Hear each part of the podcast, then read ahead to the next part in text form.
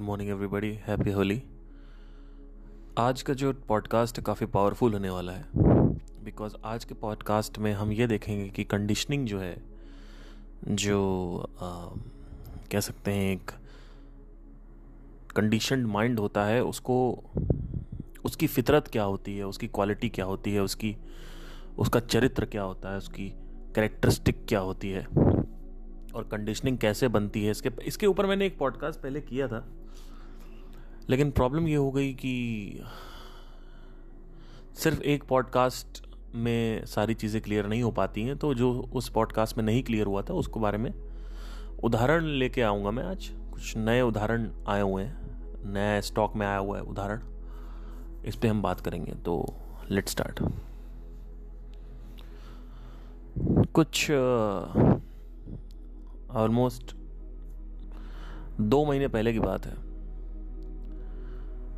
मेरा एक दोस्त है, तो मैंने मेरी एक बाइक है, मैं बाइक का ब्रांड नहीं बताऊंगा, पर अच्छी बाइक है, मतलब इट्स लाइक बड़ी बाइक है, मतलब वो। तो अब वो बाइक जो है, उसमें सीन ऐसा हुआ कि उस बाइक का ब्रांड है और महंगी थोड़ी बाइक, थोड़ा टीयर में हाई आती, सुपर बाइक नहीं है मतलब, बट बाइक है अच्छी खासी। तो एक बड़ी कमाल की चीज़ मैंने ऑब्जर्व करी। मैं बात कर रहा था अपनी बाइक के बारे में, तो उसने मेरे से ये बोला कि बड़ी खतरनाक। वहीं से ये पूरा का पूरा जो पॉडकास्ट है उसका दोबारा आइडिया आया, क्योंकि बिना इस उदाहरण के आप समझ नहीं पाओगे कि कंडीशनड माइंड कैसे काम करता है। आपने कृष्णमूर्ति को सुना, वो आपके सर के ऊपर से चला गया 110%, क्योंकि कृष्णमूर्ति जी के जितने भी सब्सक्राइबर हो उसमें से हार्डली कोई 0.1% समझ पा रहे होंगे उनको। पहली बात तो कृष्णमूर्ति जी कभी भी बिना उदाहरण दिए बात करते हैं और वो कॉम्प्लेक्स बात करते हैं। समझना है तो समझो, नहीं तो अपने आप को बेहतर बनाओ, उनका ये एटीट्यूड है। उनका ये कहना है कि समझना है तो समझो, नहीं तो अपने आप को बेहतर बनाओ, ये उनका कहना है। तो कृष्णमूर्ति की चाहे वो हिंदी में बात करें चाहे अंग्रेजी में बात करें, वो नहीं समझ में आएगा। मेरा काम ये है कि मैं उदाहरण लेके ज़्यादा बात करूं। इस मामले में मुझे ओशो रजनीश सही लगते हैं, क्योंकि उनकी जो बातें हैं वो समझ में आती हैं लोगों को, क्योंकि उदाहरण और कहानियां होती हैं बातों में। पर हैविंग सेड दैट, कृष्णमूर्ति के जो थॉट्स हैं वो ज़्यादा पावरफुल हैं, not comparatively to Rajneesh. I am just talking in a certain way कि अगर एक एंगल से देखा जाए तो अगर आप कृष्णमूर्ति को समझ जाते हो तो उन्होंने ऐसी ऐसी चीज़ें बोली हैं जो किसी और गुरु ने नहीं बोली है। जैसे उन्होंने एक बात बोली है कि अगर आप अपने अंदर ऑब्जर्व कर लेते हो तो आप उस चीज़ से टैकल करना सीख जाते हो। बट एनीवे, वो भी आपको समझ में नहीं आएगा, क्योंकि मुझे पता है कि आपको क्या समझ में आने वाला है। ये जनरेशन मैगी जनरेशन है, ये Maggi Domino's cheese burst generation है। इस जनरेशन को कुछ नहीं समझ में आने वाला जब तक आप सरलता से नहीं बताओगे, क्योंकि अटेंशन है ही नहीं, अटेंशन खत्म हो चुकी है। और कॉम्प्लिकेटेड चीज़ों में कौन दिमाग लगाए, कौन अपना सर खाए कॉम्प्लिकेटेड चीज़ों में, कौन भगवत गीता पढ़े। भगवत गीता इतनी आसान है जिसकी कोई हद नहीं है। भगवत गीता छांडोग्य उपनिषद है, मांडुक्य उपनिषद है। अगर आप इसे उपनिषद उठा के पढ़ोगे तो आपको भगवत गीता इतनी सरल लगेगी जिसको है नहीं, और आपको भगवत गीता ही नहीं समझ में आ रही। तो भगवत गीता जब समझ नहीं आ रही तो इसका मतलब अटेंशन पर। इसीलिए साधना का यहाँ पे स्थान होता था कि साधना से मन को शांत किया जाए, क्योंकि शांत मन टिकता है। भगवत गीता के श्लोक डिमांडिंग है। जे कृष्णमूर्ति के विचार, उनकी चर्चा, उनकी बातें, उनकी वार्ता, उनके वचन ये डिमांड करते हैं कि आप उनका ध्यान जो है वो उनके ऊपर लगा सको कुछ 20-30 मिनट तक। 20-30 मिनट छोड़ो, ये 15 सेकंड की जनरेशन है। 9:16 इंस्टाग्राम रील्स चल रही हैं। यहाँ पे नंगे चेहरे दिखाओ, नंगा बदन दिखाओ, दुनिया की बातें करो, माँ बहन की गालियाँ दो, बड़ा मज़ा आता है इस जनरेशन को। उसी जनरेशन का मैं भी हूँ, ऐसा नहीं है। मैं 30 साल का ही हूँ और 30 साल एक बहुत यंग एज है कंपेरेटिवली। 45-40 साल, 30 साल बहुत यंग एज है। 30 साल की उम्र लिटरली आपको बिल्कुल फील नहीं कराती आप 30 साल को, अनलेस एंड अनटिल आप साधना कर रहे हो। अगर आप साधना कर रहे हो, जिम कर रहे हो, योगा कर रहे हो, तो आपको लगेगा नहीं कि आप 30 साल के हो। लेकिन कई लोग मेरी उम्र में आते आते थुलथुले हो जाते हैं, शरीर लिए बैठे हुए हैं, बीवी आ रही है, ऊपर बैठ जा रही है, थोड़ा हिला लिया, हफ्ते में 1-2 बार कर लिया। वो भी उनकी हिम्मत नहीं कि रोज कर पाए, क्योंकि रोज करने के लिए 17 साल का शरीर चाहिए। 17 साल का शरीर है नहीं, मैगी खा रहे हैं। और खाने के ऊपर ज्यादा इनका वो है कि अगर आप खाना खाते हैं तो आप ज्यादा स्वस्थ। अरे भैया, खाना आपको स्वस्थ खाना ही खाना है, लेकिन ये मत सोचो कि कसरत नहीं करना है। लोगों का पेट खराब होता है, लोग उसमें भी कुछ नया खाना बता देते हैं, कहते हैं अच्छा पेट खराब है, पानी और हींग का पानी पी लो, हींग का पानी पियो। अरे भैया, जब पेट खराब है तो दही नहीं खाना है, ना हींग का पानी पीना है। दवा खाइए और खाली पेट रहिए, खाना नहीं खाना है उस वक्त। नहीं, उसमें भी खाना खा लो, कुछ खाना बताएंगे कि हींग का पानी पी लो, दही खा लो ये। अरे भैया, क्या करोगे? आपको पतली पॉटी हो रही है, आप समझ रहे हो? आपको दवा लेनी है, आराम करना है, रेस्ट करना है, पानी पीना है, गर्म पानी पियो। नहीं, हींग का पानी पियो, दही खाओ, दलिया खा लो, दाल खा लो। जब भी पेट खराब होता है तो जो जानवर होते हैं वो खाना पीना छोड़ देते हैं। तो मैं टॉपिक से डिविएट नहीं होऊंगा, थोड़ा सा एंटरटेनमेंट के लिए मैंने बोल दिया, बट एनीवे ये थोड़ा सा है एक्चुअली। तो कुछ 2 महीने पहले की बात है, अब थोड़ा सा ध्यान बढ़ा लीजिए अपना आप लोग, अभी तक नहीं था तो ठीक है। कुछ 2 महीने पहले की बात है, तो मेरा दोस्त आगे पूछता है बाइक के बारे में। तो मैंने एक बड़ी कमाल की चीज़ देखी कि बड़ी कमाल की चीज़ की। उसने ब्योरे से बोला कि अब तूने बाइक खरीद ली है तो अब तो लोग तेरे को मुड़ मुड़ के देखते होंगे, 10 लोग पूछते होंगे, आके फ़ोटो खिंचाते होंगे, ये करते होंगे, वो करते होंगे। मैंने कहा नहीं, ऐसा कुछ नहीं है। मतलब हाँ, मतलब ऐसा होता है बट ऐसा कुछ है नहीं। मतलब और कोई बहुत अच्छी बाइक भी नहीं है, मतलब वही 2.5-3 लाख की रेंज की है मेरी बाइक, 2-2.5 लाख की रेंज की। लेकिन हाँ, नॉर्मल जो रेंज होती है उससे थोड़ी सी ऊपर है। उतनी कोई खास बाइक भी नहीं है, लेकिन फिर भी हाँ ये होता है कि लोग जैसे खड़ी है तो फोटो खींच लिया, या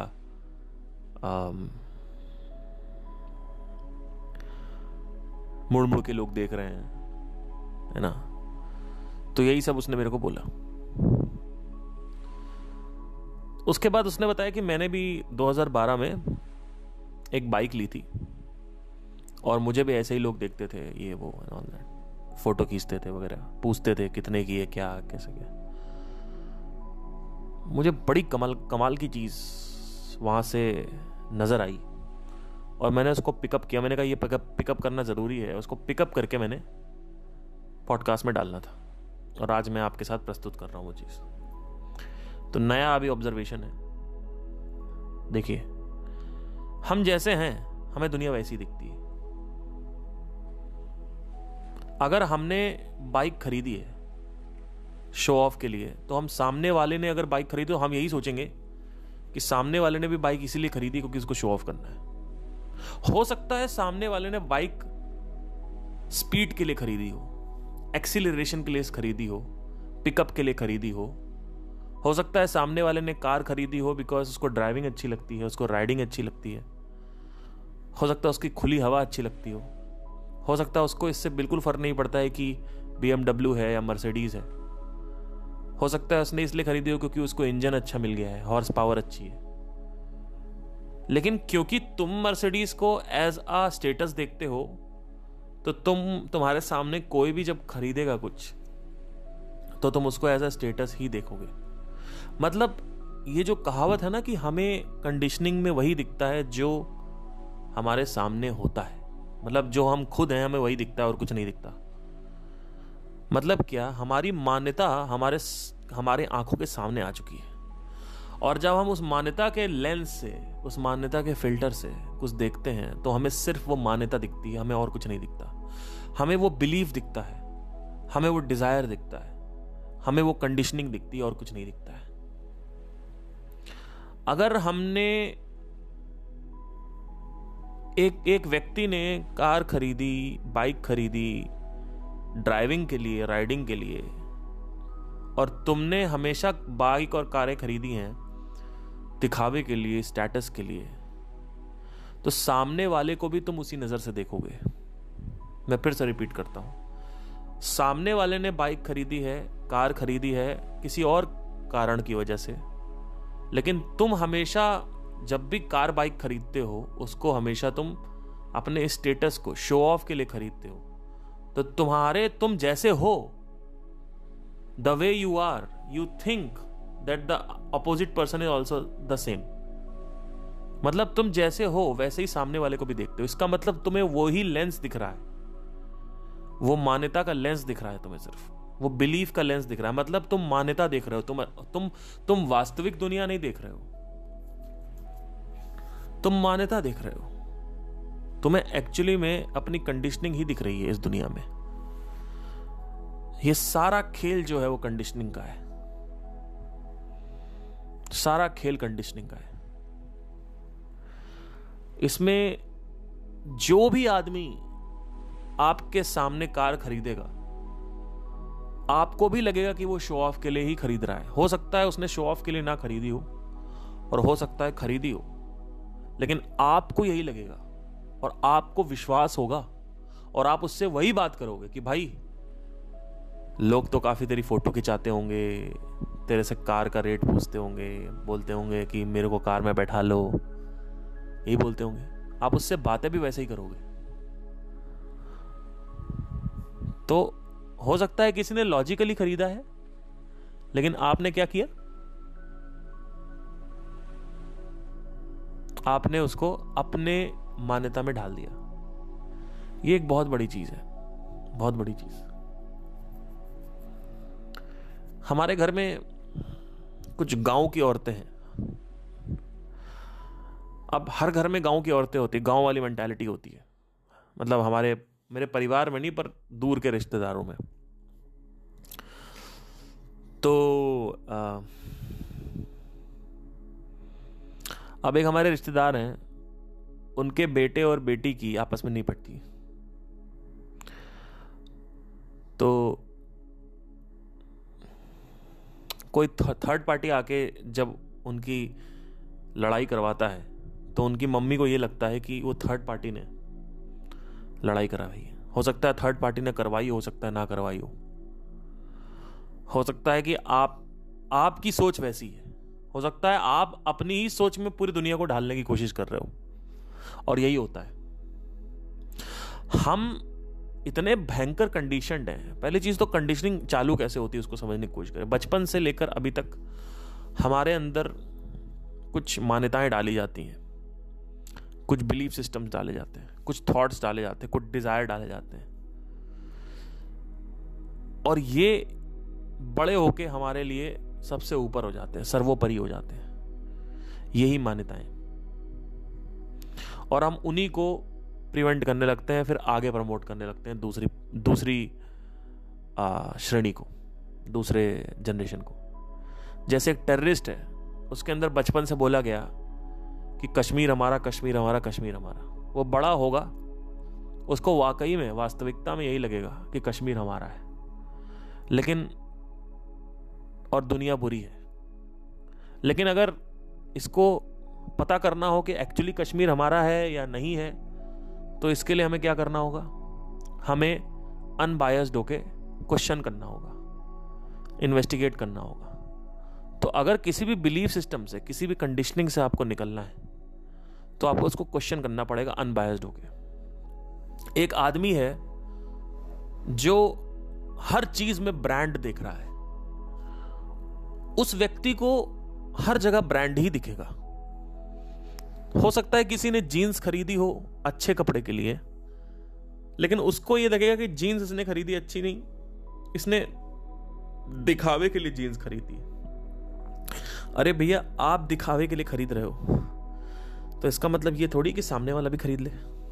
हो सकता है ना खरीद रहा हो और हो सकता है खरीद रहा हो। तो क्या हम अपनी मान्यताओं को साइड रख के देख सकते हैं, या फिर हम अपनी मान्यताओं को ही सामने दुनिया में थोप दें? तो जब ये दोस्त मेरी बाइक को लेके ऐसा बोला, मुझे समझ में आ गया कि यार ये जो बात कही थी ना जय कृष्णमूर्ति जी ने, कि एक्चुअली आपको वही दिखता है जो आप हो, इसका मतलब यही होता है। मतलब आपको हर जगह ब्रांड दिखता है तो आप कोई भी और अगर व्यक्ति ब्रांड लेगा तो आपकी आंखें चमक जाएंगी और आपको लगेगा उसने ब्रांड इसी वजह से लिया है क्योंकि आप जिस वजह से ब्रांड लेते हो। तो ये पूरा का पूरा यहाँ पे स्ट्रक्चर है। अब ये कंडीशनिंग जो है ये हमारे सबकॉन्शियस माइंड में,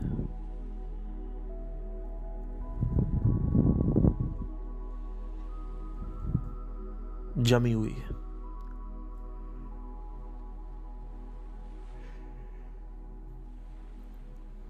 और सोसाइटी की ऐसी बहुत सी मान्यताएं हैं जो आपके ऊपर आ चुकी हैं, जैसे कि शादी करना ही चाहिए, शादी नहीं करोगे तो आउटकास्ट कहलाओगे, you will be outcast, you will be a विचित्र अजीबो गरीब पर्सन, सोसाइटी आपको एक्सेप्ट नहीं करेगी अगर आपने शादी नहीं करी तो ये सोसाइटी के कुछ रूल्स हैं। तो आदमी सोचता है अरे यार मैं सबकी शादी हो रही है, अभी मेरे मतलब ऑलमोस्ट काफ़ी लोगों की शादी हो गई, कुछ दोस्त मेरे बचे हुए हैं फॉर्चुनेटली, कुछ लोगों की शादी हो गई। अब बाकी सब मेरे से बोलते क्या, अरे यार इसकी भी शादी हो गई, अरे यार उसकी भी शादी हो गई, अरे यार इसकी भी शादी हो गई, अरे इसके बच्चे भी हो गए, मुझे अच्छा लग रहा है, अच्छा भी नहीं लग रहा है, मुझे अच्छा भी नहीं लग रहा है और अच्छा लग रहा है, ऐसे मेरे को आके बोल रहे हैं लोग। मैंने कहा यार कि क्या हो गया, मतलब शादी हुई है, बच्चा हुआ, क्या ऐसा हो गया? कहता नहीं यार अपने यार सबकी शादी हो गई यार, हम ही बचे हुए हैं सिर्फ। मैंने कहा ये कोई अचीवमेंट थोड़ी है, शादी की कोई अचीवमेंट है क्या? कि बच्चा पैदा करना कोई अचीवमेंट है क्या कि आपने बच्चा पैदा कर लिया, आप पूरे जगह जश्न कर रहे हो? ये कोई अचीवमेंट थोड़ी है, वो तो आप अपनी खुशी एक्सप्रेस कर रहे हो, है ना, लेकिन अचीवमेंट थोड़ी है कोई कि आपने कुछ मतलब आपकी बड़ी जॉब लग गई हो या कुछ हो तो समझा भी जाए। तो कुछ ऐसे कुछ लोग होते हैं, 4-5 लोग जो सोसाइटी में रह के सोसाइटी को क्वेश्चन करते हैं, जैसे सोक्रेटिस हैं, प्लेटो हैं पुराने में, फिर नए में आ जाओ तो रजनीश है, ओशो रजनीश, है ना, और आज एकदम नए में अगर आ जाओ तो कुछ लोग हैं जिनको जो सच में क्वेश्चन करते हैं सोसाइटी को और उसके तथ्य तक जाते हैं, उसके फैक्ट तक जाते हैं, वस्तुता देखते हैं कि एक्चुअली में असलियत है क्या, वास्तविकता क्या है। रियलिटी को एज इट इज देखने का मतलब यही होता है, व्हाट इज रियलिटी को एज इट इज कैसे देखें, इसका मतलब क्या है? इसका मतलब यह है कि वो फिल्टर हटाओ सामने से, आपने जो मान रखा है आपको वही दिखता है। आपने मान रखा है कि अमीर होने से सब कुछ सही हो जाता है, अगर आप एक दिन बाहर निकलो कभी तो आप देखोगे कि एक आदमी है जो BMW में जा रहा है, उसकी शक्ल देखो कभी ध्यान से, बहुत केयरफुली, आपको समझ में आएगा कि ये आदमी खुश है कि दुखी है। उस आदमी के चेहरे पे कोई एक्सप्रेशन नहीं होगा, न्यूट्रल होगा वो, और या तो गुस्से में होगा, बस उसके अलावा कुछ नहीं। तो जिस लाइफ को आप अचीव करना चाहते हो वो लाइफ तो क्वेश्चन करके खत्म हो गई। अब क्या पैसा जरूरी नहीं है? बिल्कुल जरूरी है, पैसा जरूरी है, लेकिन पैसे को अय्याशी करनी है या पैसे को आपको यूज करना है अपनी कैपेबिलिटीज को बढ़ाने के लिए, वो आपके ऊपर है। क्योंकि अल्टीमेट दिखावा एक बड़ी खतरनाक चीज़ है जो ये लोग करते हैं, दिखावा, शो ऑफ। मेरा सिंपल सा कहने का मतलब है कि अगर आपने कुछ अचीव किया तब भी लोग 2-3 दिन बात करते हैं, और अगर आपने कुछ अचीव नहीं किया तो भी लोग 2-3 दिन बात करते हैं। अब बहुत सारे ऐसे केसेस होते हैं जहाँ पे, अब जैसे मैं संदीप महेश्वरी जी के शो पे गया था, या मेरे 1 लाख सब्सक्राइबर हुए थे कॉलेज में, 2-3 दिन बात करी थी लोगों ने। अब 1 लाख सब्सक्राइबर होना पूरे कॉलेज में किसी के नहीं हुए, सिर्फ मेरे हुए थे, और मेरे कॉलेज में ऑलमोस्ट 10,000 लोग तो होंगे ही। पूरे यूनिवर्सिटी में जहाँ मैं पढ़ने गया था वहाँ 10,000 से ज़्यादा लोग थे, और मेरे कॉलेज में सिर्फ अगर देखा जाए तो ऑलमोस्ट होंगे 1,000 लोग। तो अब एक बात बताइए, सबको पता था, लेकिन कितने दिन बात हुई? 2 या 3 दिन। वैसे ही मैं कई बार फेल हुआ था तो मेरे क्लास में भी लोगों ने बात करी 2 या 3 दिन। अब कई बार ऐसा होता है, गलत शादियां हो जाती हैं, जैसे कि लड़का सुंदर है या लड़की बदसूरत है, और लड़की बहुत सुंदर है, लड़का बदसूरत है, या दांत टूटे हुए हैं, या हाइट डिफरेंस है, या मोटे हैं, एक मोटा है एक पतला है। तो कितने दिन बात करते हैं लोग? 2 या 3 दिन बात करेंगे। देखिए, आपको लगता है ना ये लोग बात करेंगे, वो लोग बात करेंगे, वो बात जरूर करेंगे, 100% बात करेंगे, बात करने से तो रोक ही नहीं सकते आप, लेकिन 2 या 3 दिन बात करेंगे बस।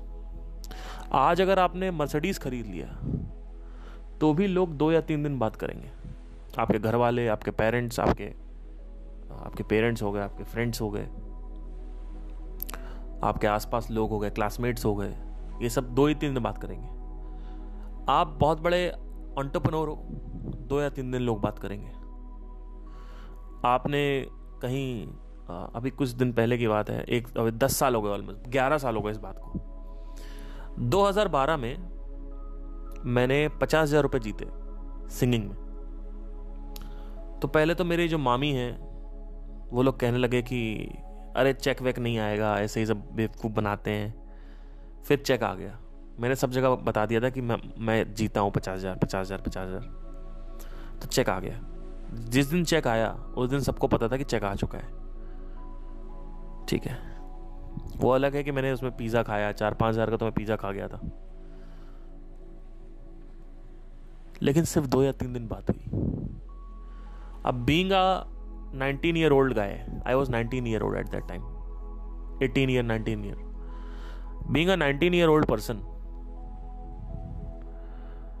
आप समझ सकते हैं कि कितनी बड़ी अचीवमेंट थी, लेकिन उसके बाद भी लोगों ने सिर्फ 2 या 3 दिन बात करी।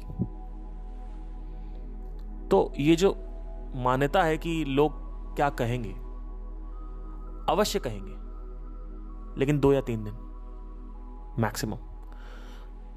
चांद पे लोग गए, जब 1972 में चांद पे जाने वाला था यूएस, आप विश्वास नहीं करेंगे, उसकी बात सिर्फ 1 महीने हुई थी। 1 महीने हर घर में बात हुई थी कि देखो अमेरिका चला गया, और यहां इंडिया में तो 10 दिन हुई थी सिर्फ, क्योंकि वो इतनी बड़ी अचीवमेंट थी। तो 8 से 10 दिन लोगों ने अमेरिका की तारीफ करी, नील आर्मस्ट्रॉन्ग को, और जो और लोग गए थे साथ में, नील आर्मस्ट्रॉन्ग थे, उनकी तारीफ करी, सबकी तारीफ करी, लेकिन कितनी देर तक तारीफ करी? 8 या 10 दिन तक। वैसे ही लोग सिर्फ 2 या 3 दिन बात करते हैं। कपिल शर्मा की कंट्रोवर्सी हुई, सब कुछ सही भी हो गया, 2 या 3 दिन। नरेंद्र मोदी को कुछ बोल दिया था उसने, खत्म हो गया, 2 या 3 दिन बात हुई बस। बड़ी बड़ी कंट्रोवर्सी हुई, सुशांत सिंह राजपूत की कंट्रोवर्सी हुई थी, कितने दिन बात हुई? जब तक न्यूज में चला तब तक लोगों ने बात करी, क्योंकि कोरोना लॉकडाउन लगा हुआ था तो ज़्यादा हो गया वो, लेकिन उसके बाद सब थम गया। इस दुनिया में कुछ नहीं रुकता है, वक्त सब भुला देता है, कुछ भी याद करना। अगर कल मैं मर जाऊं, एक हफ्ते में सब कुछ नॉर्मल हो जाएगा मेरे घर में, एक हफ्ते में। मेरी जो गर्लफ्रेंड है वो मेरे को याद करेगी, हो सकता है एक साल तक करे, 1-2 साल मैक्स, उसके बाद वो भी कहीं और शादी कर लेगी। कोई रुका है क्या किसी के लिए? मेरे घर वाले हो सकता है 6-7 महीने बात करें, तो उसके बाद वो अपने काम में बिजी हो जाएंगे। आप लोग 2 या 3 दिन में बात खत्म कर दोगे। अरे अच्छा आदमी था, बोलता था, अच्छा बात करता था और काफी कुछ सिखा के गया। अगर ये जिंदा रहता तो पक्का ओशो की तरह ये कुछ उखाड़ देता लाइफ में। जिस हिसाब से आदमी जा रहा था उस हिसाब से जब तक कृष्णमूर्ति के लेवल पे नहीं पहुंच जाता तब तक ये रुकता नहीं, लेकिन मर गया बेचारा। ठीक है, लेकिन आपको नहीं पता है कि कौन मरा है कौन नहीं मरा है, आपको क्या पता है ना। तो चक्कर ये है सारा कि ये वक्त जो है हर चीज भुला देता है, रुकता नहीं है। समय किसी के लिए नहीं रुकता। इनफैक्ट समय के साथ साथ समय किसी के लिए रुकता भी नहीं है और किसी और चीज को रुकने भी नहीं देता है। 2 कैटेगरी है, एक है कि समय किसी के लिए रुकता नहीं है बट ऑब्वियस, और दूसरा समय किसी और चीज को भी रुकने नहीं देता। अगर आप एक थॉट पकड़ के रखो कि मेरा पति मर गया, हार्डली आप 1 साल तक रखोगे। 1 साल बाद आप छोड़ दोगे उस थॉट को, लेट गो कर दोगे। तो समय हर चीज को जाने देता है, होल्डिंग एटीट्यूड नहीं है। ये नेचर इतना ज्यादा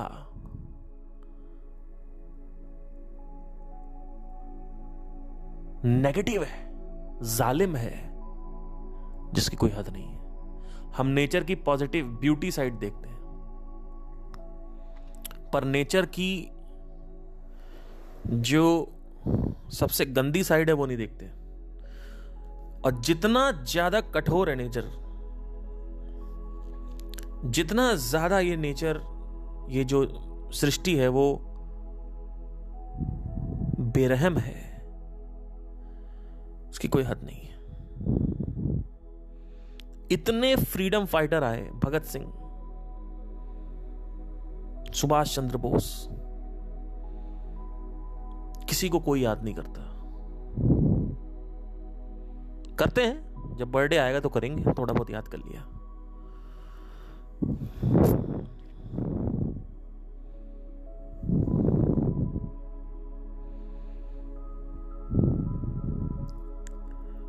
कहीं भी कोई रेप हो रहा है, नेचर को कोई मतलब नहीं है। कहीं किसी का बलात्कार हो रहा है, नेचर को कोई मतलब नहीं है। मर्डर हो रहा है, कोई मतलब नहीं है। लोग मुझसे पूछते हैं भगवान है कि नहीं बताइए। मेरे को क्या पता भैया, मेरे को कुछ नहीं पता है। ये सब फालतू की बातें मेरे से मत पूछा करो।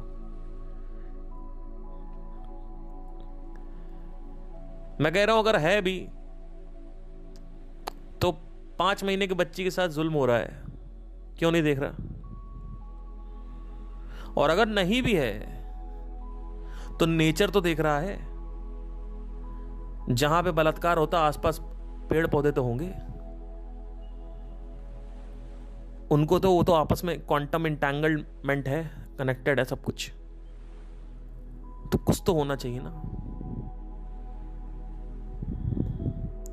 एक से एक बीमारियां हैं, क्या वो बीमारियां नेचर का पार्ट नहीं है? ऐसी ऐसी बीमारियां हैं इसकी कोई हद नहीं है। लेकिन हमें गुलाब के फूल से प्यार है, हम गुलाब का फूल तोड़ेंगे, उसको सूंघेंगे, हमें लगेगा अरे वाह क्या सृष्टि है, अति उत्तम, आनंद आ गया। अरे भैया आनंद आ रहा है, उतने ही लेवल पे पीड़ा भी आ सकती है, उतने ही लेवल पे कष्ट आ सकता है। कोरोना वायरस, ट्यूबरक्लोसिस का वायरस, एड्स, ये सब नेचर के पार्ट नहीं है क्या? हम नेचर को ऐसा पॉजिटिव क्यों देखते हैं? हम पहाड़ों पे खड़े हुए हैं। अभी मैं एक वीडियो देख रहा था, बड़ी खतरनाक लैंडस्लाइड की वीडियो, मतलब वो पत्थर पहाड़ से ऊपर रोल करते हुए आया और पूरे ब्रिज को तोड़ दिया। और वही खूबसूरत वादियाँ, वही सब कुछ, वही सब कुछ बढ़िया पहाड़, वहीं पे लोग जा रहे हैं, सुट्टा पी रहे हैं, गांजा पी रहे हैं, नशे की बोतलें खोली हुई हैं। उनको लगता है कितना प्यारा है नेचर, हमसे प्यार करता है। नेचर कुछ प्यारा वगैरह नहीं है, नेचर बस अपने आप को एक्सप्रेस कर रहा है। आपका इंस्ट्रूमेंट ट्यून्ड है तो अच्छा लगता है आपको, लेकिन नेचर अपने दूसरे साइड को एक्सप्रेस करने लगेगा ना तो आपकी सिट्टी बिट्टी गुल हो जाएगी, गुल हो जाएगी। वो ही पानी है, वो ही स्थिर पानी है, वहां पे आदमी जाके नहाता है। नदी की बात कर रहा हूं, वो ही नदियां हैं, वो ही झरने हैं। आदमी जाता है, कपड़े उतारता, नंगा होके नहा रहा है आदमी, एकदम से बाढ़ आ गई, वो ही पानी है, पानी वही है। लेकिन लोग कहेंगे नेचर बड़ा प्यारा। नेचर कोई प्यारा व्यारा नहीं है, और ना ही नेचर कोई बहुत दुष्ट है।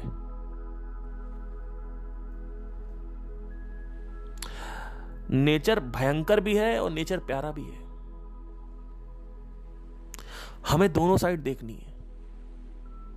हमारी प्रॉब्लम क्या है कि एक लोग भयंकर साइड देखेंगे कुछ लोग, और कुछ लोग देखेंगे आहा मजेदार साइड,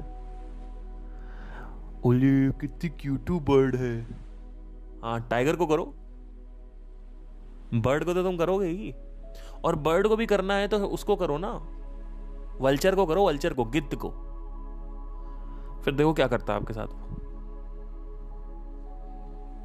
ऐसे ऐसी बर्ड्स हैं जो लकड़ियां तोड़ देती हैं।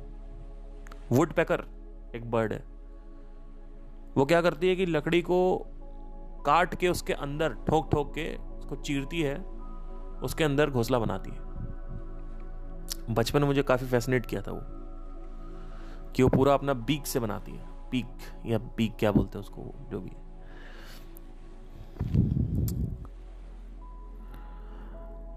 टाइगर को खिलाओ,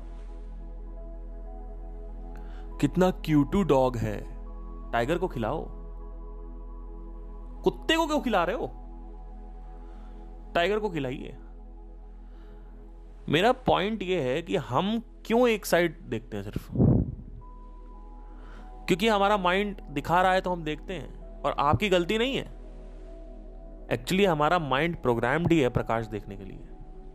हमें बाय डिफॉल्ट प्रकाश पसंद है, अंधेरा पसंद नहीं है, क्योंकि हमारे जो सेंसेस हैं वो प्रकाश रूपी हैं। मतलब हमारे जो सेंसेस हैं वो डिजाइंड ही हैं ऐसे कि हमें प्रकाश पसंद है। पर एक उल्लू को, एक चमगादड़ को अंधेरा पसंद है। तो हमें क्या करना है एज अ ह्यूमन बीइंग? अगर हम सेंसेस के थ्रू जाएं तो हर चीज हमें भिन्न लगेगी। क्या ये दुनिया वास्तविकता में भिन्न है या एक ही है?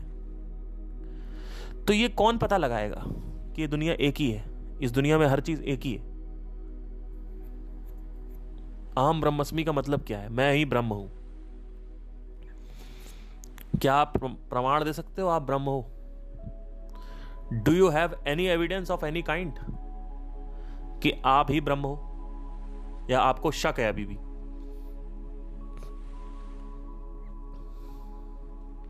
अगर शक है तो इसका मतलब पता नहीं अभी।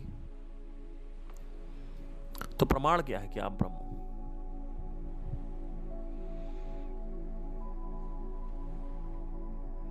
और प्रमाण पता लग भी गया तो क्या करोगे उसका? उससे क्या होता है? एक प्रकार की प्रॉब्लम खत्म हो गई। वो एक प्रकार की प्रॉब्लम यह है कि आपका अकेलापन खत्म हो जाएगा। लेकिन दुनिया की और भी प्रॉब्लम्स है, उसको कैसे सॉल्व करोगे?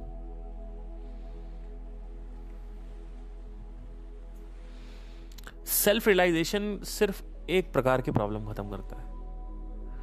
वो है कि मैं आइसोलेटेड हूं, मैं अलग हूं सबसे, और मैं अकेला हूं, मेरे इस भीड़ में मैं अकेला हूं। अकेलेपन की प्रॉब्लम खत्म हो जाएगी आपकी 100% अगर आपको ये पता चल गया कि आप ब्रह्म हो। क्योंकि अब क्या है कि अब जो आइडेंटिफिकेशन है वो कॉस्मिक हो गई है। अभी तक पहचान ये शरीर था, अभी तक ये था कि या तो हम माइंड है या तो बॉडी है। बट जब आपको ये पता चल जाता है कि आप प्योर कॉन्शियसनेस हो, चैतन्य हो, तो उस वक्त के बाद आपकी जो स्मृति है वो उसमें ये आ जाता है कि आप क्या हो एक्चुअली में, वास्तविकता में क्या हो। फिर आपको बड़ी चीजें छोटी दिखने लगती है। लेकिन बाकी प्रॉब्लम्स का क्या, वो तो वहीं रहेंगी। और भी प्रॉब्लम होती ना दुनिया में, जैसे फॉर एग्जाम्पल आपकी बीवी किसी और के साथ सो गई, तो ये प्रॉब्लम है कि नहीं है? ये प्रॉब्लम क्या इससे सॉल्व हो जाएगी? या फिर आपकी जॉब चली गई, या फिर आपके अकाउंट में 50 लाख पड़े थे, चले गए, जीरो हो गया। चाहे सेल्फ रियलाइजेशन हो चाहे ना हो, अगर आपने अटैचमेंट को टच किया तो आपको अटैचमेंट का दंड उसी रूप में मिलेगा जिस रूप में एक अज्ञानी को मिलता है। ज्ञानी और अज्ञानी दोनों को बराबर दंड मिलता है। ज्ञानी कौन है? वो जो जानता है मैं कौन हूं। अज्ञानी कौन है? वो जो जानना नहीं चाहता कि मैं कौन हूं। जिस आदमी को, जिस व्यक्ति को पता है कि मैं कौन हूं, अगर वो मोह माया में फंसेगा तो उसको भी एग्जैक्टली दंड मिलता है। मतलब क्या कि अगर आप प्यार करोगे जो कि अज्ञानी है, और अगर मैं प्यार करूंगा जो ज्ञानी है, दोनों ही मोहब्बत करेंगे एक लड़की से, और दोनों को ही लड़की बिट्रे करेगी, धोखा देगी, दोनों को ही उतना ही दर्द होगा। दर्द का बंधन से डायरेक्ट कोरिलेशन है, और बंधन का यानी मोह का आत्मज्ञान से कोई रिलेशन नहीं है। हमारा प्रॉब्लम पता है क्या है? हम हर एक प्रॉब्लम आत्मज्ञान से सॉल्व करने की कोशिश कर रहे हैं। हमारा ये प्रॉब्लम है, और कोई प्रॉब्लम नहीं है। लेकिन आत्मज्ञान से सिर्फ आत्म की ही समस्या का हल होता है।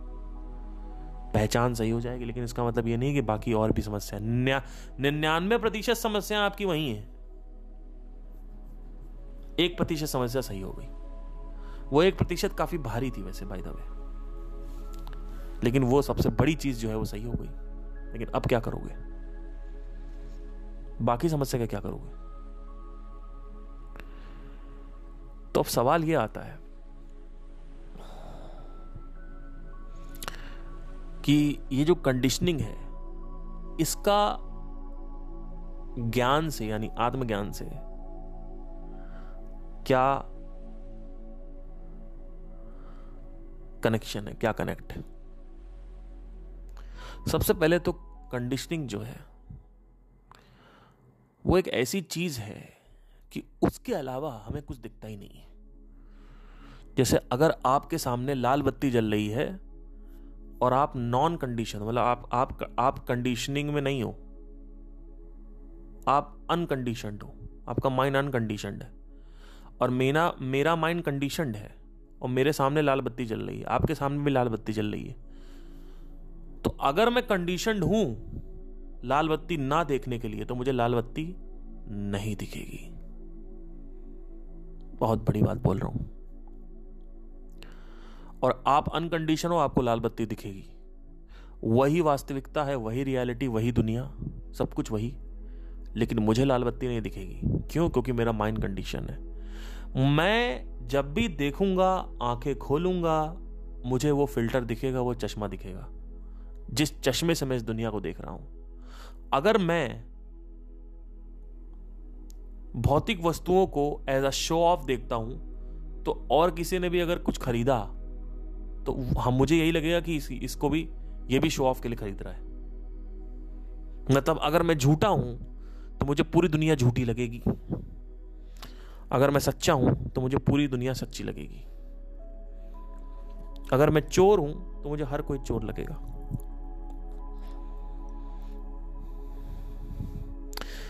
देखिए, इसमें समझने की कोशिश करिए कि किस तरीके से काम करता है। बड़ा बारीक है ये, इसको समझना है। रियलिटी को एज इट इज कैसे देखना होता है। पहली चीज़ तो आपको आइडेंटिफाई करना है कि वो फिल्टर क्या है।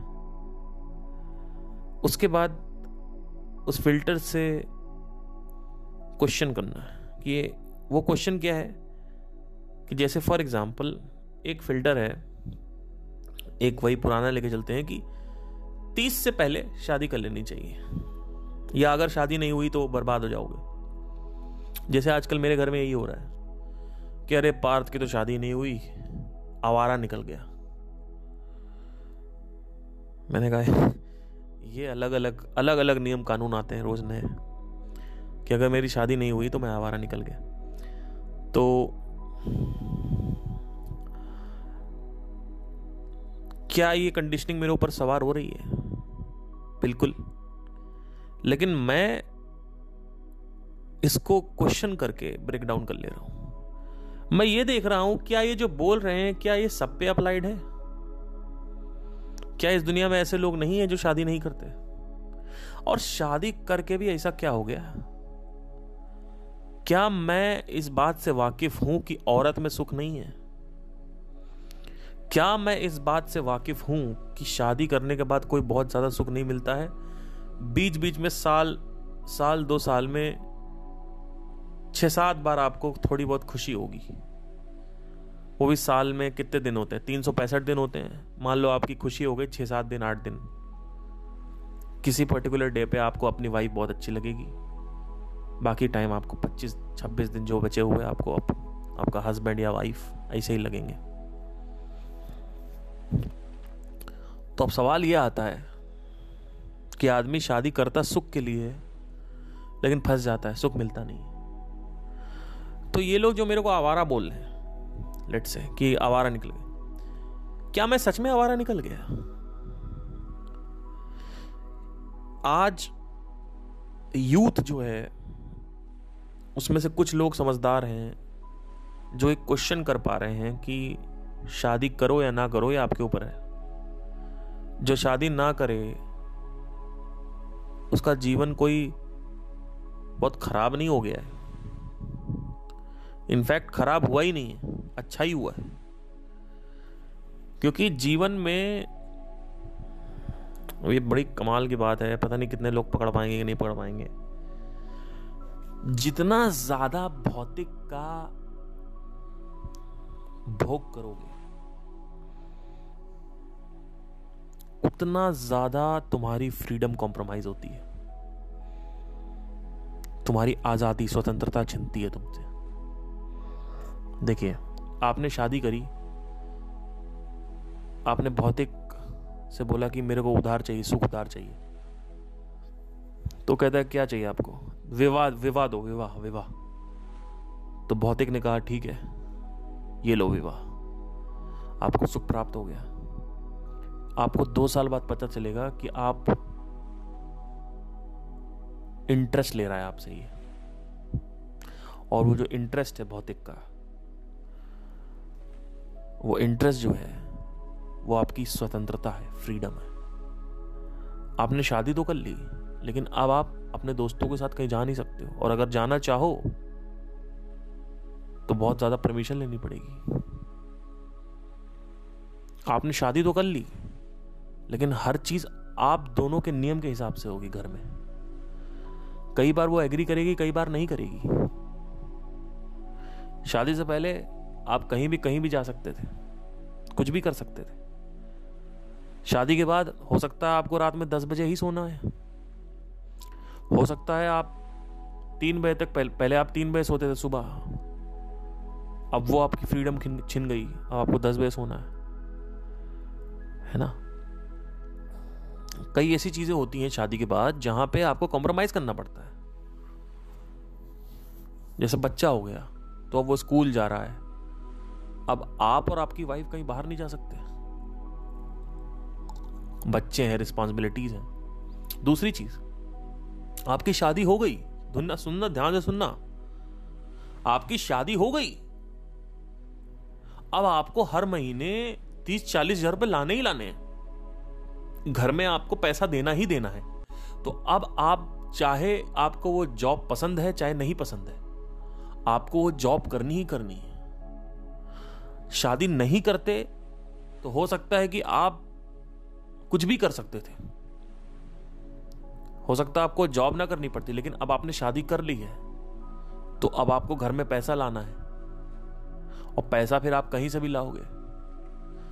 मेरे जान पहचान में इतने लोग हैं जो अपना पैशन फॉलो करते करते शादी कर लिए, अब वो पैशन तो फॉलो कर ही नहीं रहे हैं, वो पता है क्या कर रहे हैं, जॉब कर रहे हैं, नौकरियां कर रहे हैं ऐसे दफ्तरों में जहां पे उनका 1% इंटरेस्ट नहीं है।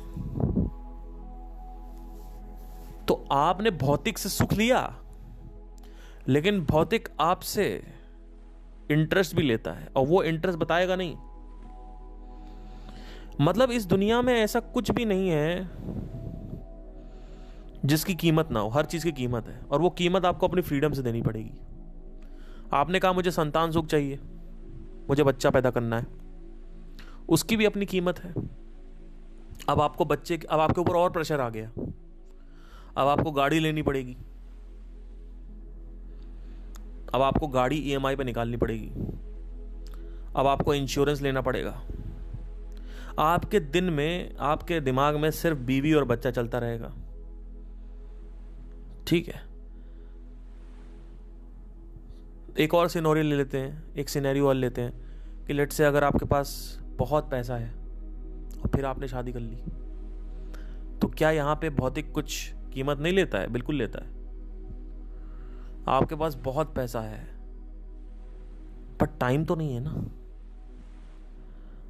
आपका सारा टाइम या तो जॉब में जा रहा है, या तो आपकी बीवी के पास जा रहा है, या तो अपने बच्चों में जा रहा है। आपके पास टाइम ही नहीं है, आप एक मैकेनिक की तरह मशीन बन गए हो, you are just a machine. मैं नहीं कह रहा हूं शादी मत करो, मैं सिर्फ उसकी नकारात्मक साइड दिखा रहा हूं जो लोग करते नहीं हैं, देखते नहीं हैं। शादी की अपनी खुद एक नकारात्मकता है, वो लोग देखते नहीं हैं, उनको लगता है संतान सुख, वैवाहिक सुख। तो बेसिकली आपने मिस्टर भौतिक से कहा कि मिस्टर भौतिक, हेलो हाउ आर यू, मुझे वैवाहिक सुख चाहिए। तो वो आपको दे तो देगा, लेकिन बदले में ले भी लेगा बहुत कुछ। वो क्या लेगा? आपकी फ्रीडम। ऐसे ही आपने कहा कि मुझे कार चाहिए, तो आपको दे तो देगा, लेकिन बैंक में आप फंस जाओगे, आपको EMI देनी हर महीने आपको EMI देनी है। लोग क्या करते हैं, 1.5 लाख रुपए का आईफोन ले लेते हैं, फिर EMI भर रहे होते हैं, फिर उनका फ़ोन गिर जाता है, फिर क्या होता है, फ़ोन भी गया, अब पैसे भी देने हैं। ये है मिस्टर भौतिक की रणनीतियाँ। मिस्टर भौतिक का सिंपल सा कहना है कि या तो मेरे से चीज़ें लो मत, और अगर लोगे तो मुझे आपको रिटर्न देना पड़ेगा, वो भी इंक्रीमेंट के साथ, यानी इंटरेस्ट के साथ आपको देना पड़ेगा मुझे। तो don't touch the moment you touch the material world, there has to be some payments done. Now this payment is always done by your freedom। आपके जीवन में जब आप 20 साल के होते हो तो आप बहुत आज़ाद होते हो। जितने भी 20 साल वाले सुन रहे हैं, ये सब आज़ाद हैं। जैसे ही आप पहुँचते हो 28-29 साल तक, आपके ऊपर बहुत सारे कर्जे होते हैं। आपका एजुकेशन लोन, आपका बाइक लोन, फिर आपका टाइम कॉम्प्रोमाइज़ हो गया सारा, तो आपके पास कोई टाइम नहीं है, आप जॉब कर रहे हो, आप अपना पैशन फॉलो करना चाहते थे लेकिन वो नहीं कर पाए। चौथा, पांचवा क्या हो गया, आपकी बीवी, आपके बच्चे, इन दोनों के चक्कर में आपका बहुत कुछ कॉम्प्रोमाइज़ हुआ है, आपका टाइम कॉम्प्रोमाइज़ हुआ है, आपका पैसा कॉम्प्रोमाइज़ हुआ है, ठीक है, हर चीज़ में कॉम्प्रोमाइज़। तो इतना आदमी बोझिल हो जाता है कि आदमी आखिरी में या तो डिप्रेस्ड हो जाता है, बीमारी लग जाती है, मर जाता है आदमी फिर। तो क्या यही करना है, या फिर आपके अंदर हिम्मत कैसे आएगी इन सब चीज़ों को ना करने की, कि अगर आप इन सब चीज़ों में हो तो भी नहीं हो। जैसे मैं बिल्कुल आउटकास्ट हूं, मेरे घर में मेरे ऊपर किसी की नहीं चलती, इनफैक्ट मेरी गर्लफ्रेंड की मेरे ऊपर भी नहीं चलती है। मैंने साफ साफ बोल रखा है कि जब मेरा मन होगा तब मैं मिलने आऊंगा, मैं आपसे रिस्पॉन्सिबल हूं, आपको आपका हफ्ते में 4 बार मिलने आपसे आता हूं। लेकिन इसका मतलब ये नहीं है कि अगर मेरा कुछ काम है तो वो मैं छोड़ के आ जाऊं, या मुझे कुछ, या मैं सो रहा हूं तो छोड़ के आ जाऊं। तो मैंने साफ साफ बोल रखा है, मैंने कहा देखो ये चीज़ें हैं, इसमें मैं कॉम्प्रोमाइज़ कर सकता हूँ, इसके ऊपर मैं कॉम्प्रोमाइज़ नहीं कर सकता, सॉरी।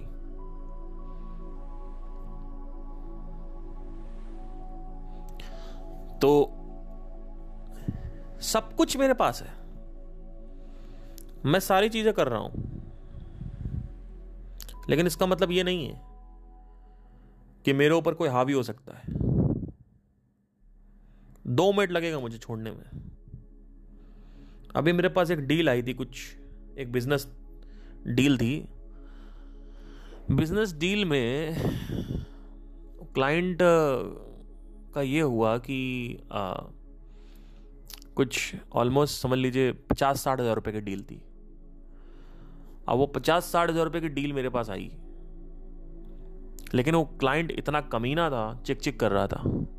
पैसे मेरे पास आ चुके थे अकाउंट में, 25,000 रुपये मेरे पास अकाउंट में थे, मुझे उसका इवेंट करना था, लेकिन वो इतना चिक चिक कर रहा था। शुरू से मुझे ही डाउट था कि इसके साथ मेरी हो नहीं पाएगी, तो मैंने उसके पैसे रिटर्न कर दिए। मैंने कहा मुझे नहीं चाहिए। दूसरा आदमी क्या होता है, अरे यार थोड़ा झेल लेंगे ना, ये कर लेंगे, वो कर, नहीं करना भैया, चाहिए नहीं, क्योंकि इतना चिक चिक करोगे, मुझे पता है तुम्हें आखिर में सेटिस्फैक्शन मिलने वाला है नहीं। जो शुरू में चिक चिक करे वो अंत तक चिक चिक करेगा, ये सिंपल सा रूल है। मेरी गर्लफ्रेंड का जो क्लिनिक है वहां पे पेशेंट्स आते हैं बहुत सारे। अब पेशेंट आएंगे जो शुरू से बोलते रहेंगे टक टक टक टक टक टक, ट्रीटमेंट के बीच में टक टक टक टक कर रहे हैं, ये क्या कर रहे हो, ये क्यों कर रहे हो, ऐसा क्यों कर रहा है, अच्छा ये वो ये वो ये वो। तो मैंने उसको साफ बोल रखा, मैंने कहा शुरू से जो चिक चिक कर रहा है वो आखिरी तक चिक चिक करेगा, प्लीज़ ऐसे पेशेंट्स को मत लेना।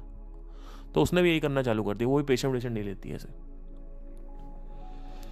तो भैया मनी इज़ नॉट इम्पॉर्टेंट। आप कहोगे हाँ कर लेंगे, 25,000 रुपये आपको दिख रहा है, मरा लेंगे ना, क्या दिक्कत है, नहीं करना, साफ साफ मना, पैसा रिटर्न वापस, not wanted, get out. The moment you return money, अब आप कुछ करिए, आप ब्लॉक करो उसको, चाहे उसको फेसबुक पे ब्लॉक करो, इंस्टाग्राम पे ब्लॉक करो, व्हाट्सएप पे ब्लॉक करो, उसका फोन उठाओ ना उठाओ, यू आर नॉट बाउंडेड। अगर आपने पैसा ले रखा है तो आपको उसका फोन उठाना है, उसकी बातें सुननी है, उसके साथ बैठ के हाँ हूँ ही करनी है 1 घंटा। जब आप टट्टी में बैठे हुए हो वहां फोन उठाओ, लेकिन The moment you are free, पैसा आपने रिटर्न कर दिया, रिफंड कर दिया, अब आप आराम से मोबाइल चला रहे हो टट्टी में बैठ के, you are sitting on the toilet using your phone, maybe not using it, who the hell cares.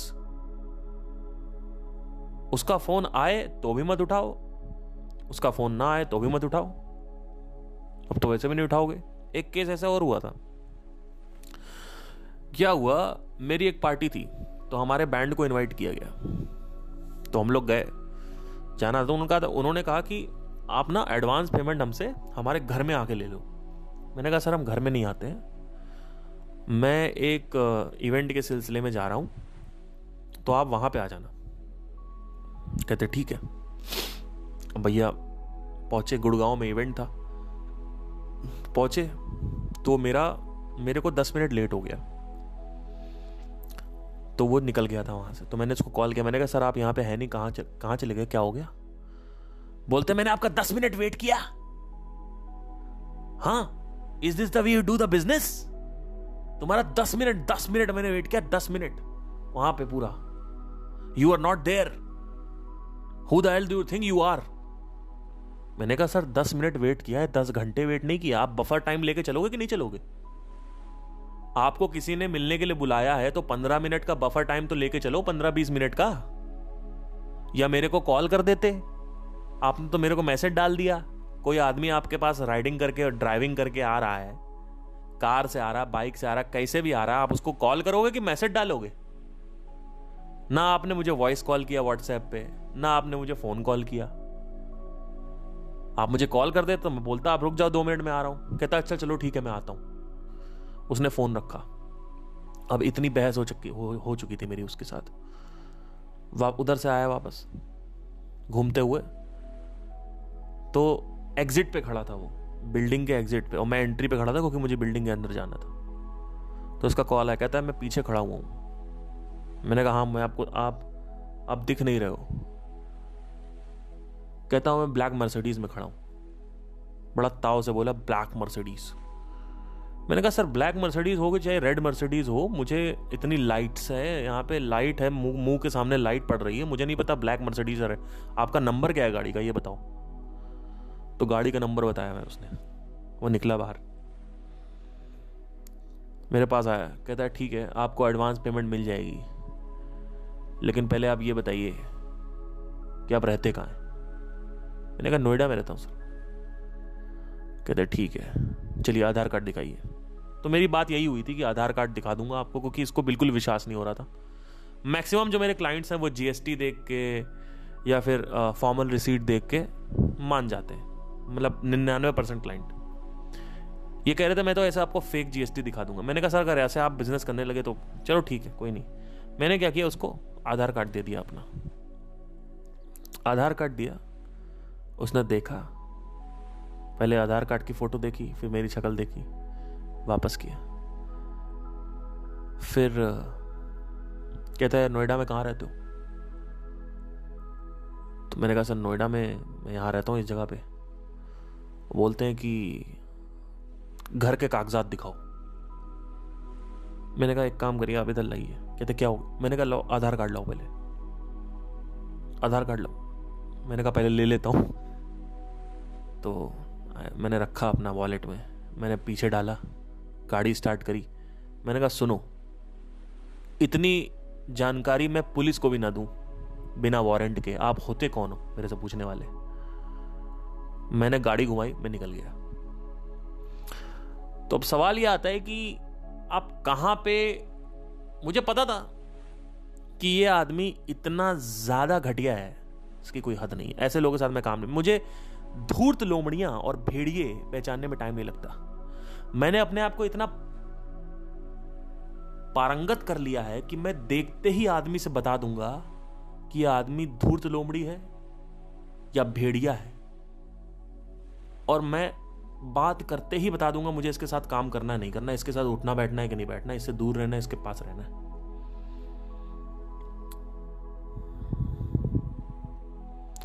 जब मैं वहां से बाइक से निकला उसने फिर से मेरे को कॉल किया, कॉल करता रहा, मैंने उठाया नहीं कॉल, मुझे पता था मुझे काम ही नहीं करना मुझे इसके साथ। कई लोग यही चक्कर बढ़ जाते हैं। तो ऐसे क्लाइंट्स के साथ काम नहीं, इट्स नॉट कि भैया पैसा, इट्स जस्ट दैट कि आपको पता होना चाहिए आपको फ्रीडम, आपकी फ्रीडम कहां कॉम्प्रोमाइज हो रही है। पीस ऑफ माइंड इंपॉर्टेंट है। लोग इतना ज्यादा लोग प्रभावित हो जाते हैं, लोग कार ले लेंगे, चादर से ज्यादा पैर फैलाएंगे क्योंकि पड़ोसी ने कार ले रखी, बीवी प्रेशर कर रही है। और फिर परेशान होते रहते हैं, फिर कहते हैं भैया क्या करें जिंदगी में। अरे आप मिस्टर भौतिक से क्यों उधार ले रहे हो? मिस्टर भौतिक से आप कोई भी चीज़ें लोगे वो आपसे सूद समेत वापस लेगा और वो मैक्सिमम चीज़ें आपके फ्रीडम से लेता है। वो कहता है ठीक है कार मिल गई लेकिन टेंशन दे रहा हूँ ईएमआई की, ईएमआई की टेंशन है। उसके बाद अगर कार पर कोई स्क्रैच लग गया या कार चोरी हो गई तो उसकी डबल टेंशन। ठीक है, तो दिखावा तुम कर लोगे लेकिन दिखावा कीमत के साथ आएगा। वो कीमत तुम्हारे जिंदगी की जो स्वतंत्रता है, तुम्हारा पीस ऑफ माइंड है, उसका कुछ थोड़ा बहुत हिस्सा मेरे को चाहिए। I need some of the भाग, some of the part of your peace. मुझे आपकी शांति चाहिए। और आपने कार नहीं ली, आप प्रभावित नहीं हुए सोसाइटी से। कौन कर रहा है आपको प्रभावित? आपको प्रभावित कौन कर रहा है? सोसाइटी तो कर रही है। और कौन कर रहा है कि बेटा 30 से पहले शादी कर लो या बच्चे कर लो, कार तो खरीदनी चाहिए, एक कार तो होनी चाहिए, अरे भैया मत लो ना। और जो कह रहा है उसको छोड़ो, हिम्मत रखो। अरे अपनी बीवी को कैसे छोड़ दें? छोड़ दो। जिस बीवी को यही नहीं समझ में आ रहा कि कार नहीं होनी चाहिए और पीछे पड़ी हुई है, छोड़ दो। और कभी भी भूल के बीवी की कमाई से खा मत लेना। अगर तुमने बीवी की कमाई से खाया तो आज नहीं तो कल तुमको सुनाया जाएगा। मैं ये नहीं कह रहा हूं कि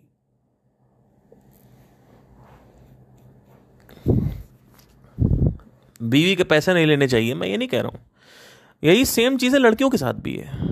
अगर लड़की कोई जैसे आप अब लड़कियां क्या करती हैं, अपना बीएससी किया, बीए किया, उसके बाद क्या किया, शादी कर लिया, हो गई शादी। अब पति के पैसे पे जी रही हैं हाउसवाइफ बन के। फिर पति आता है, मेरा क्रेडिट कार्ड क्यों यूज़ कर लिया तुमने इतना सारा, मेरी कार, मेरा घर, दफा हो जाओ यहाँ से। ये फिर आपको बुरा लगेगा, लगना ही चाहिए। आप क्यों यूज़ कर रहे हो? आपका अपना इंडिविजुअलिटी क्यों नहीं है? आप पति के कार में बैठे हो सकता है पूरा समाज कह रहा है आपकी कार है, पूरा समाज कह रहा है आपकी कार है, लेकिन आपको तो पता है ना आपकी कार नहीं है। और कल को आपके पति ने आपको सुना दिया कि मेरी कार में बैठी है, मेरा पैसा है, ये आईफोन मैंने दिया, ये हीरे जवाहरात मैंने दिए, तो क्या करेगी? सेम गोज फॉर पति। एक पति अपनी बीवी की कमाई खा रहा है। तो ये जितनी भी भौतिक वस्तुएं हैं, हीरे जवाहरात, कार, आईफोन, ये वो कार, ये सब दुनिया की सारी चीज़ें, इसको यूज़ करने के लिए प्रॉब्लम नहीं है। लेकिन मिस्टर भौतिक के कुछ रूल्स हैं। मिस्टर भौतिक ये कह रहे हैं कि आप यूज़ करिए, कोई टेंशन नहीं है, लेकिन आपका पीस ऑफ माइंड चाहिए और आपकी फ्रीडम चाहिए। और यही दोनों चीज़ें, इस चीज़ के लिए आदमी तो यार फ्रीडम के लिए आदमी क्या क्या नहीं किया इस देश में। आपको लगता है सबसे बड़ी चीज़ फ्रीडम नहीं होती है? फ्रीडम कॉम्प्रोमाइज़ कर देते हैं लोग।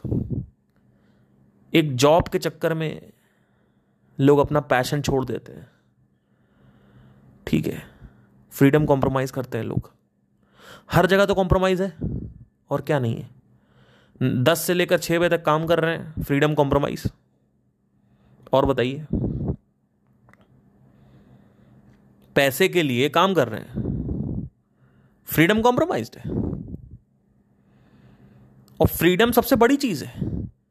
सोचिए आपकी बीवी आपको कहीं जाने ही ना दे, कहे मेरे साथ मैं बैठो, मेरी ही बातें सुनो, मेरी ही पूजा करो, मेरे लिए सामान लाओ, कहीं जाने की ज़रूरत नहीं है, कुछ करने की ज़रूरत नहीं है, ना अपने दोस्तों से मिलने दूंगी, मेरे टाइप के गाने सुनो, मेरी टाइप की मूवी देखो, जो मैं कह रही हूँ वो करो। गुलाम बना लिया आपको।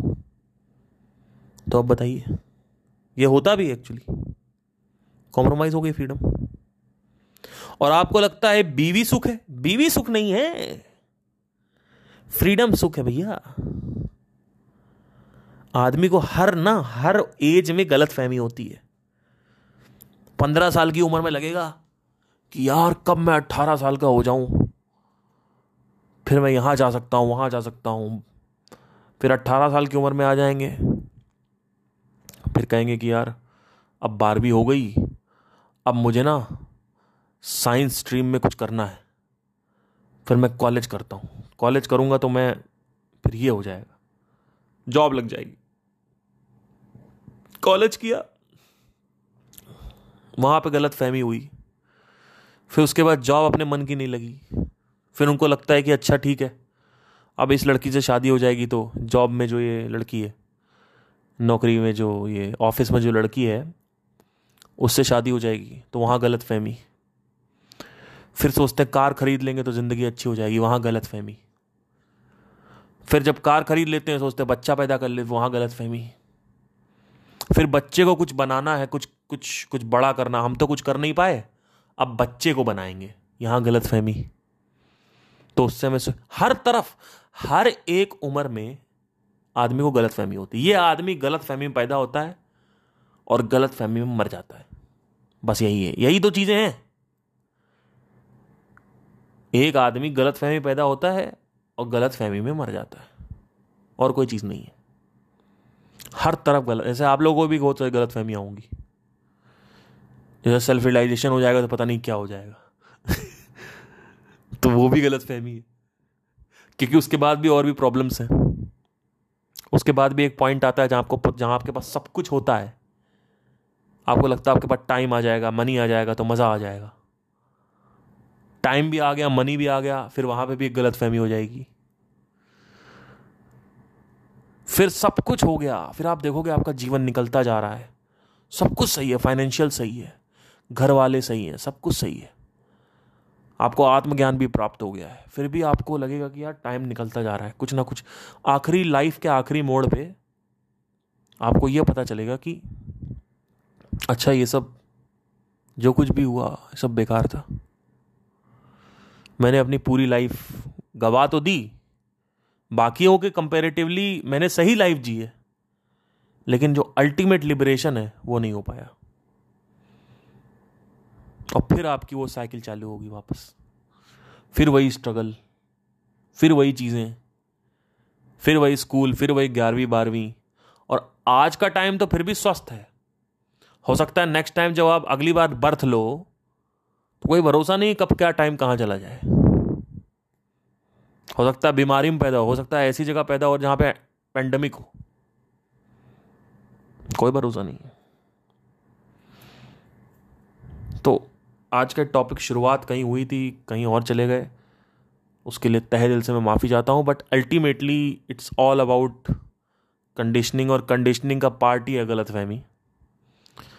तो आई होप आपको समझ में आया हो। Thank you guys, take care.